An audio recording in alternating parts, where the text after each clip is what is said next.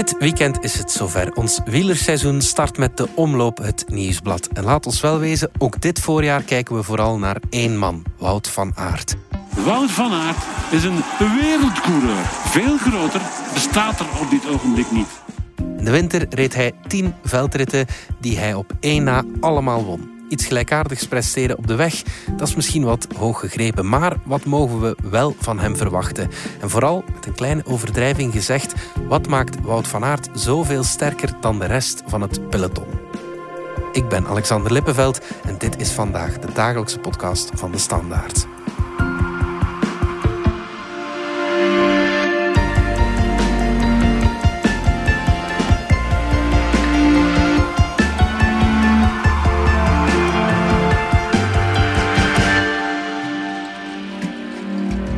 Aan de vooravond van een nieuw klassiek voorjaar lijken alle ogen meer dan ooit gericht op Wout van Aert. Benedict van Klooster, jij volgt het wielrennen voor de standaard. Is dat ook jouw indruk dat iedereen meer dan ooit naar één man kijkt? Wel, het valt in ieder geval op, uh, Alexander. Je merkt het ook aan de wielerspecials en de seizoengidsen die in aanloop naar dit seizoen zijn verschenen. Mm tot voor een paar jaar moest Wout van Aert de cover nog overlaten aan andere renners zoals Greg van Avermaat of Peter Sagan bijvoorbeeld. En zelfs twee maanden geleden had iedereen nog de mond vol over de zogenoemde grote drie. Ja. En eigenlijk van die drie blijft Van Aert nu als enige over voor het ogenblik. Want ja. zijn eeuwige opponent Mathieu van der Poel die is nog aan het herstellen van een rugblessure. Ja. En de wereldkampioen Julian Alaphilippe die heeft de beslissing genomen om um, dit seizoen zich opnieuw terug te plooien op de Ardennen-klassiekers. Ja. En om dus het kasseienwerk over te slaan. Nu, die extreme focus op uh, Van Aert... die heeft natuurlijk niet alleen te maken met de afwezigheid van uh, Van der Poel en Alaphilippe. Ook zijn enorme populariteit speelt daarin natuurlijk een, uh, een, rol. Mhm. Een populariteit die meer en meer herinneringen begint op te roepen... aan um, ja, de aanbidding in der tijd van zijn voorganger, zeg maar, Tom Bonen. Inderdaad, ja. En als je dan opmerkt dat Van Aert nu meer dan ooit de schijnwerpers op zich gericht krijgt... dan heeft dat uiteraard ook te maken met zijn palmares. Ja. Uh, dat is dan zijn verdienste natuurlijk. Ja. Het is namelijk zo, de Internationale Wielerunie die houdt een wereldranglijst ook bij van de eendagswedstrijden. Mm -hmm. En als je daar naar kijkt, dan staat Wout van Aert nu al sinds oktober 2020 op de eerste plaats. Ja. Op een korte onderbreking na. Ja, ja, Zijn palmares. Ik ga even dat van vorig jaar overlopen. Hè. Hij won Gent-Wevelgem, de Amstel Gold Race, Belgisch kampioenschap. Drie ritten in de Tour, waarvan een bergrit, een en het kampioenschap van de spurters, dat op de Champs-Élysées. Dit is van een andere dimensie. Dit sluit aan bij zijn grootste klassieke zegens. Wie heeft er de Van Toe overwonnen? Van Aert. Wie heeft er de Van Toe twee keer overwonnen? Van Aert. Wie heeft er heel deze etappe naar zijn hand gezet? Van Aert. Wout van Aert wint de etappe met een dubbele Van Toe. Hij was ook heel indrukwekkend in de Tirreno Adriatico bijvoorbeeld. Het klinkt haast belachelijk, maar Wout van Aert wil dit seizoen beter doen dan wat ik net opsomde. Hoe is dat mogelijk? Ja, je zou het je beginnen afvragen natuurlijk. Maar voor dit jaar wil hij eigenlijk nog meer de klemtoon leggen op kwaliteit dan op kwantiteit. En uiteindelijk zal hij ook daarop afgerekend worden. Ja, oké. Okay. Waar mikt hij dan concreet op? Hij wil eigenlijk opnieuw drie keer pieken. Dus in het voorjaar nu, Daarna in de Ronde van Frankrijk, waar hij voor de groene trui wil gaan. En dan in het najaar mikt hij op het wereldkampioenschap dat uh, dit jaar in Australië wordt verreden. Mm -hmm. En dan meer specifiek voor het voorjaar. Dus won hij vorig jaar met Gent-Wevelgem en de Amstel Gold Race al twee mooie eendagswedstrijden. Mm -hmm. Maar in de twee um, kassei-monumenten, uh, dus de Ronde van Vlaanderen en Parijs-Roubaix, had hij eigenlijk niet helemaal gehaald wat hij op gehoopt had. En ook wat de buitenwereld misschien of een groot deel van hen verwacht had. Mm -hmm. Om één anekdote mee te geven, aan het einde van het jaar werd hem de vraag gesteld wat hij als het dieptepunt beschouwde van zijn seizoen 2021. Mm -hmm. En hij noemde toen de Ronde van Vlaanderen, dus waarin hij nogthans toch nog zesde was geworden. En denk je dat de winst in de ronde dit jaar wel zal lukken? Wel, het gevaar bestaat nu natuurlijk dat we daar allemaal al van uitgaan. Dat het uh, in kannen en kruiken is. En heel veel mensen zullen hem dat ook wel gunnen natuurlijk. Mm -hmm.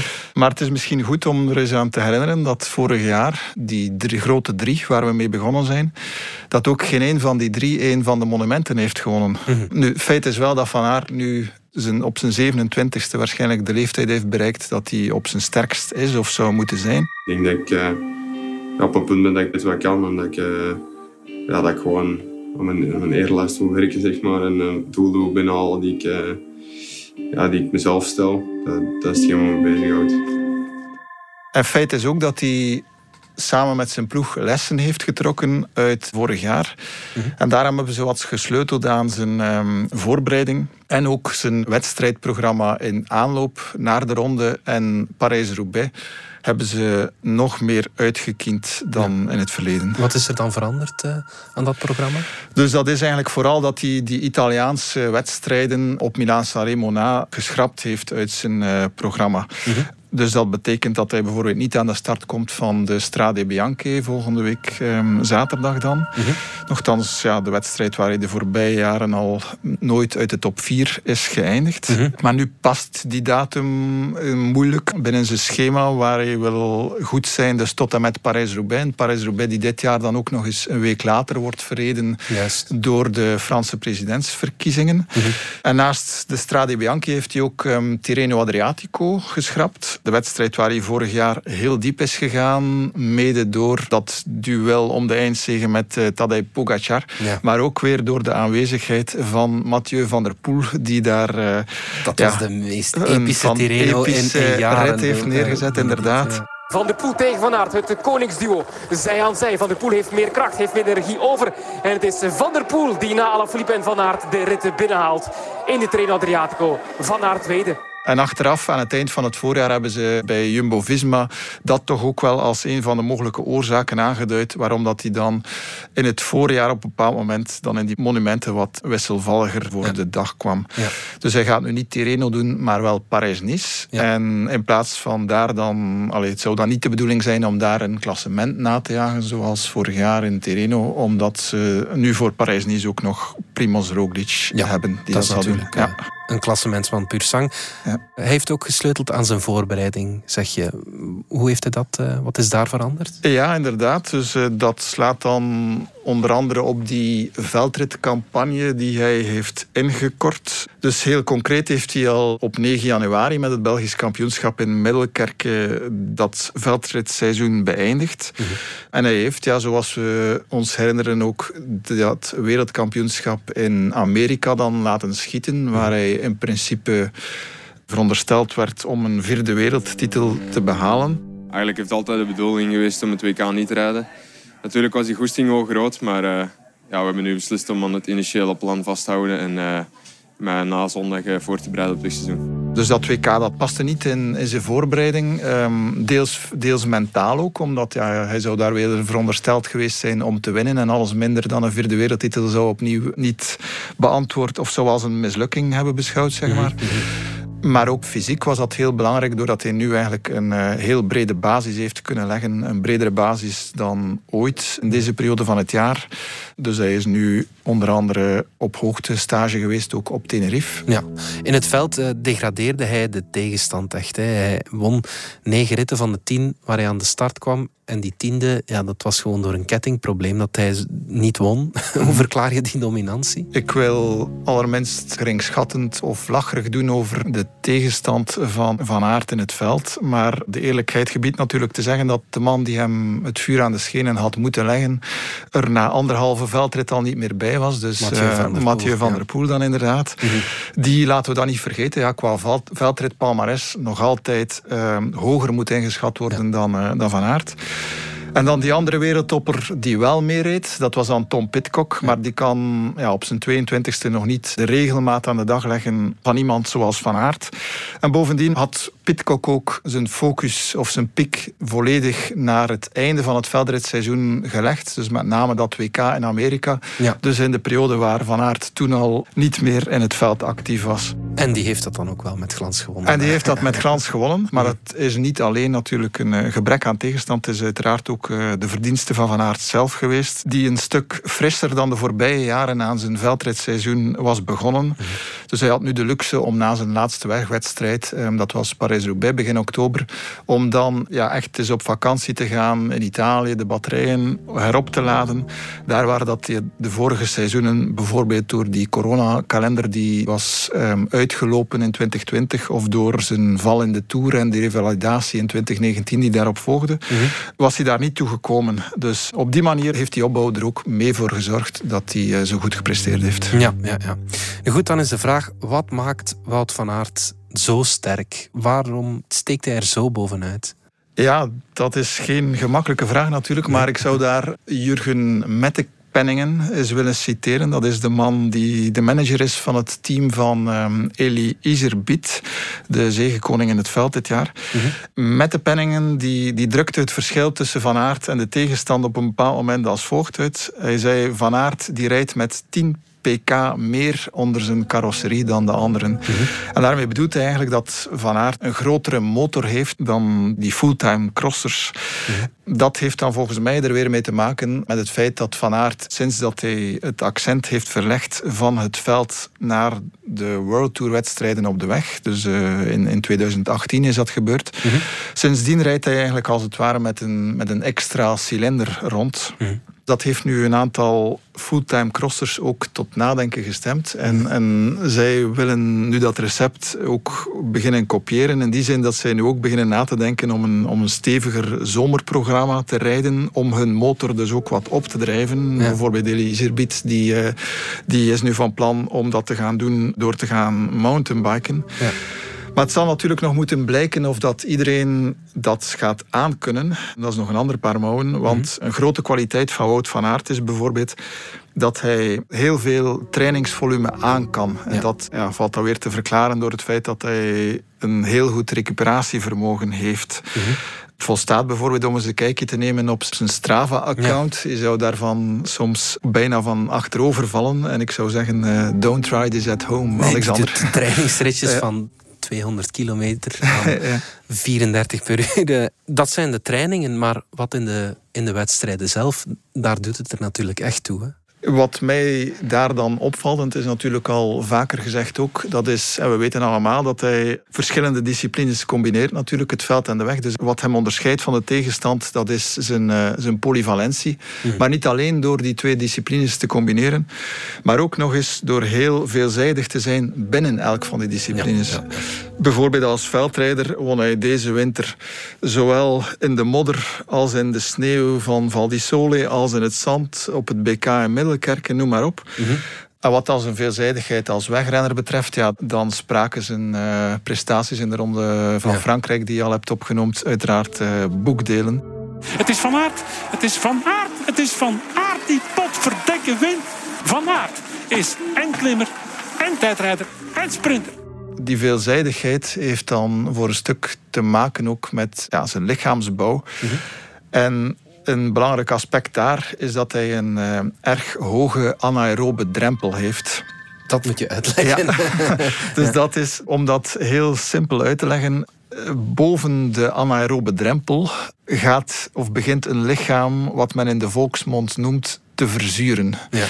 Dus ja, hoe hoger die drempel ligt, hoe interessanter natuurlijk. Dus in het geval van Van Aert betekent dat concreet dat hij heel erg lang een heel hoog vermogen kan trappen. En dat komt bijvoorbeeld tot uiting in het veld, in die uh, moddercrossen. Maar dat verklaart ook waarom hij op de weg bijvoorbeeld zo sterk is in um, tijdritten. Mhm. Dus waar hij ook die hoge vermogens lang kan aanhouden.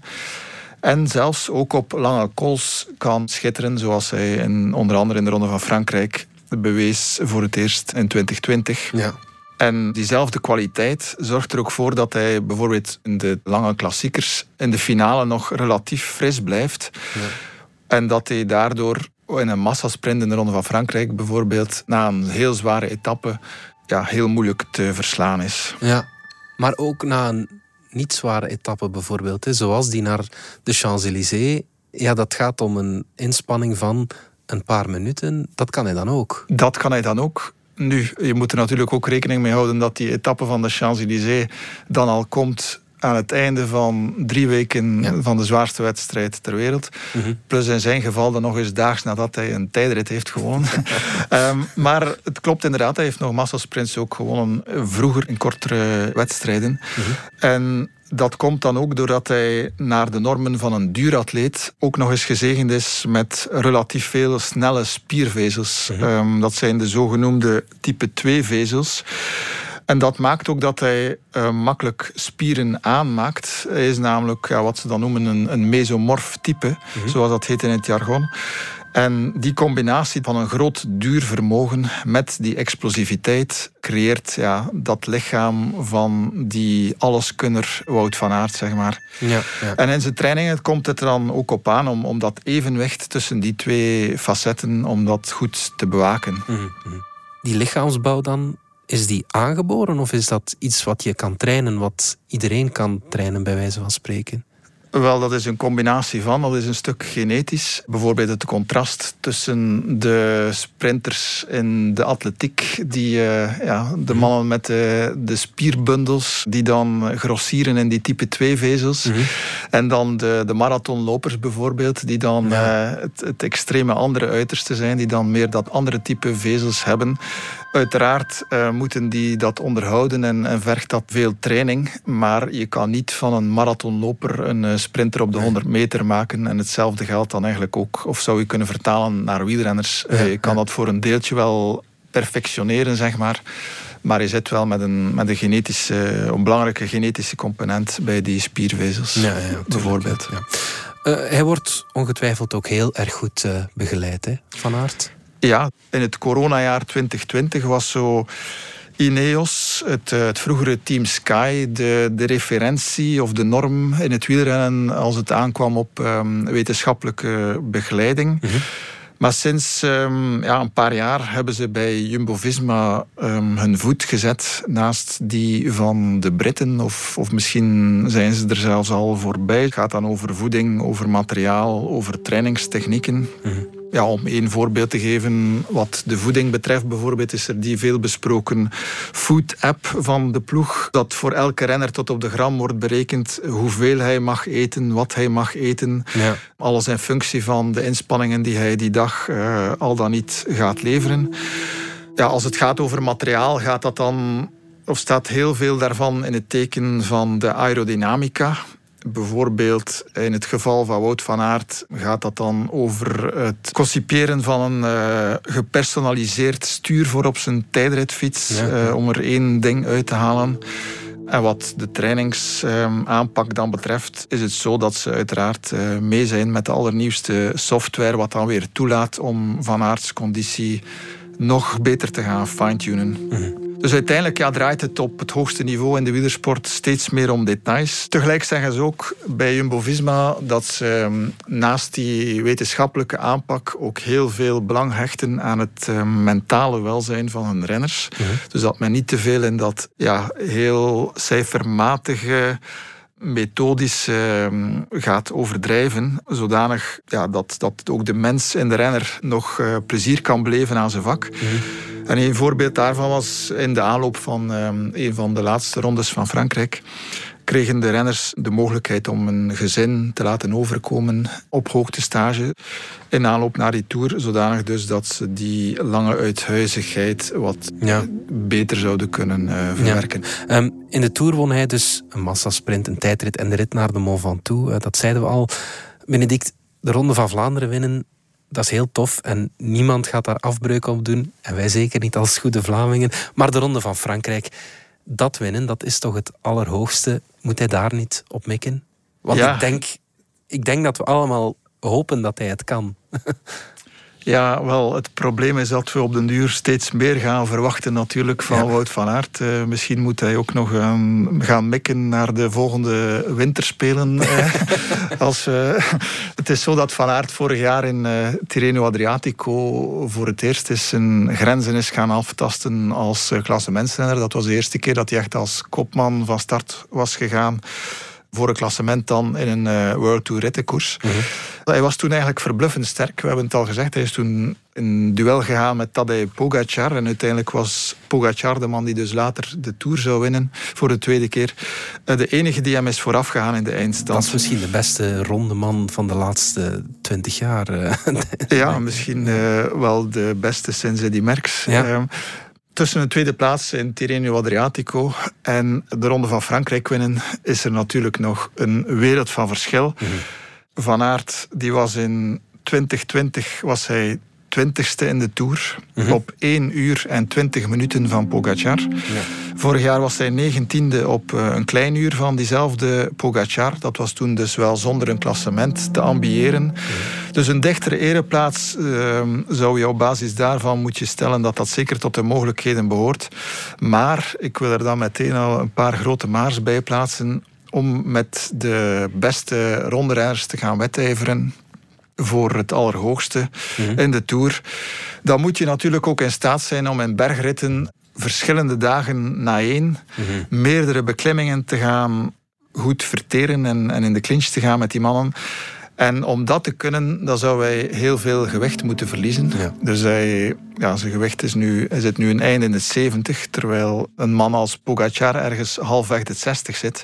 Dus dan spreek je eigenlijk over een uh, rugzak van 10 kilo dat, uh, die, die, die, die, Van Aert overal moet meenemen. Mhm.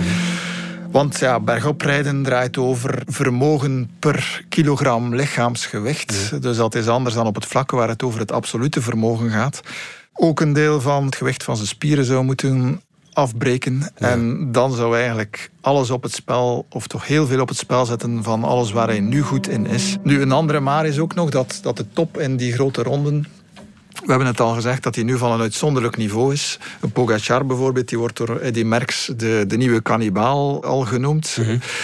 Plus ja, binnen Jumbo-Visma heb je dan ook nog andere mannen die de rol van klassementsman kunnen op zich nemen en dat met uh, veel succes ook doen, zoals Roglic, maar ook Jonas Vingegaard, die vorig jaar dan toch op het podium stond in de Ronde van Frankrijk. Maar de groene trui, dat kan hij wel, denk ik. Hè? De groene trui dan weer, dat is dan wel op zijn lijf geschreven. En dat wordt zijn grote doel nu dit jaar in de Tour. Alhoewel dat hij daar dan misschien weer zal moeten afrekenen met een oude bekende, zijnde Mathieu van der Poel. Ja, inderdaad. Ja, ja.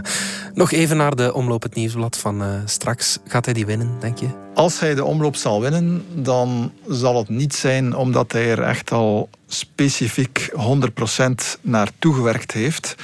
Van Aert die wil, zegt hij zelf, pas echt top zijn vanaf Milaan-Sanremo tot en met Parijs-Roubaix. Mhm. Nu is het natuurlijk zo dat een Van Aert die nog geen 100% is, misschien ook wel al de omloop kan winnen. Mhm. Maar in principe komt die omloop dus eigenlijk te vroeg. En dat blijkt ook een, als je de statistieken erop naslaat. Er is uh, bijvoorbeeld nog nooit een renner erin geslaagd om in één en hetzelfde jaar zowel de omloop het nieuwsblad of het volk vroeger als de Ronde van Vlaanderen te winnen. Mhm. Dus misschien is het wel beter om de omloop niet te winnen.